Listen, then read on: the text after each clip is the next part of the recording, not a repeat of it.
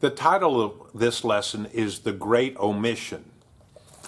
I have in my hand a book called The Great Omission. I'm going to tell you the story.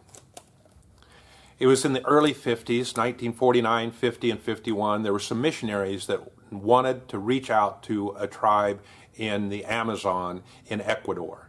And these missionaries worked hard at that, and they used techniques to get in there. But these these uh, people they were trying to reach were known to be either headhunters or violent to outsiders, would kill people.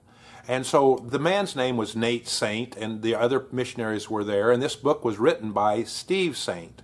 And Steve Saint, Saint wrote this book called The Great Omission.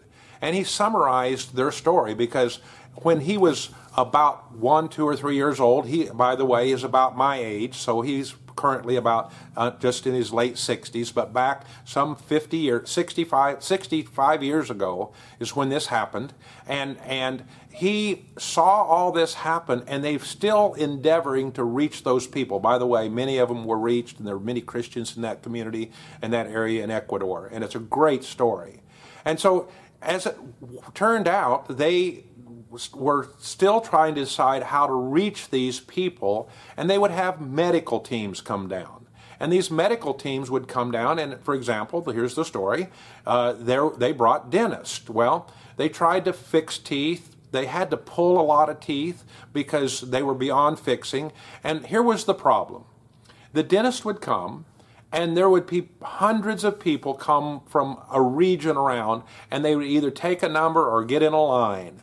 And so every day, these dentists, when they normally would see just a few uh, patients each day in the United States, they're seeing a number of people every day. And at the end of every day, they're tired and they go get refreshed and have a nice sleep. And the next day, they would see them again. But it came to the reality that at the end of one day, there's going to be the end of the line. The one person is the last person they helped with the teeth, and the one beyond that line gets no help.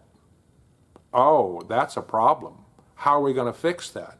So, this organization they had decided that they could actually teach dentistry to the natives.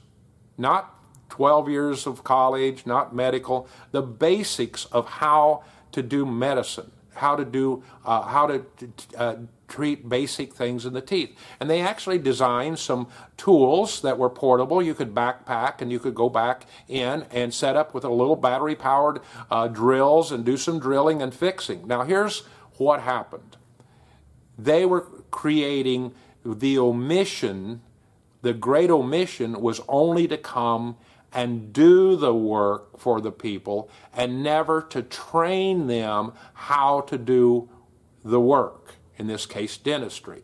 Well, it's interesting that Steve Saint was there, and of all things, he had a tooth that was hurting him really, really bad. It was infected. He's in the middle of the Amazon. He's an adult now, it's later years. They had trained these nationals, these natives, to do dentist work, but he had a choice. Would he actually let someone drill his tooth in the middle of the Amazon, and that person did not have years of medical training. I love it. He did it. Here's where we're at now. We, as Americans and developing nations, are constantly sending money to help people in developing nations. Oh, we have so much, they have so little. Let's help them by sharing. Actually, it sounds good. Let's share what we have. God wants us to share what we have. And in general, that's okay if there's a, a, a season for that. But we have omitted the responsibility that we have to train people in God's laws of doing business. So they're not relying upon someone sending them money. The great omission is that we haven't done a good job in developing business startups, business growth. You know, not all money has to hand, come through a developed nation to a, a, developing nation. In fact, it's quite demoralizing. We're just waiting for a handout. We're waiting for a gift. We're waiting, and at some point that usually dries up. So we are focused as a ministry, inspiring better business. We're in focused uh, uh, with what we're doing is not sending money unless there's an absolute purpose, and usually it's along business banking line. We're all looking at ways that we can send money to buy a piece of equipment, but it's for a loan and the loan is paid back. We're not just sending money because we're omitting that, leaving out that responsibility of a business person to do good business. And now we're teaching how to do good business, how to start small and grow step by step, how to put systems and processes together, how to understand your numbers all the way from accounting numbers for your bookkeeping to, to job costing numbers and numbers uh, on your own personal household budget.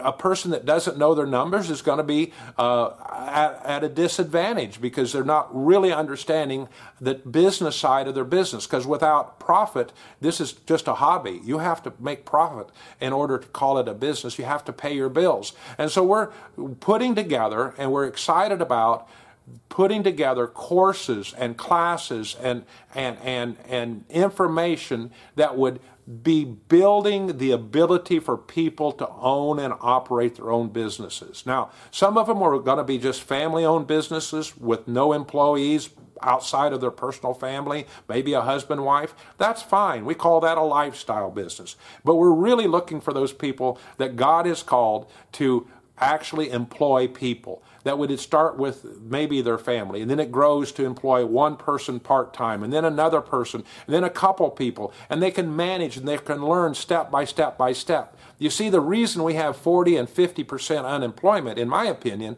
in these developing nations is that the business entrepreneur has never stepped up to the plate to stay in country and do business. And there's opportunity to, there. A lot of times, those entrepreneurs want to leave because it doesn't look like there's any opportunity. We're going to show you videos and teachings of people that did stay. Uh, one particular is, is, happens to be uh, a dentist, and it's in the country of uh, uh of uh, uh, Nairobi, or, Kampala, Uganda, and he had the compelling urge he got educated. He's African. He got educated in in uh, uh, uh, London, England, and they actually asked him to be a professor. And his parents and his friends said, "Are you crazy? You've got the dream opportunity." But he went back to Uganda, and he uh, Kampala, and he opened up a clinic, and now he has four or five clinics, and he has a number of people working for him. And he says the opportunities are better back in Africa than it would have been if he stayed in England. That's what we're about. We hope to help you start, grow, and excel businesses. Thanks for being a part of Inspiring Better Business.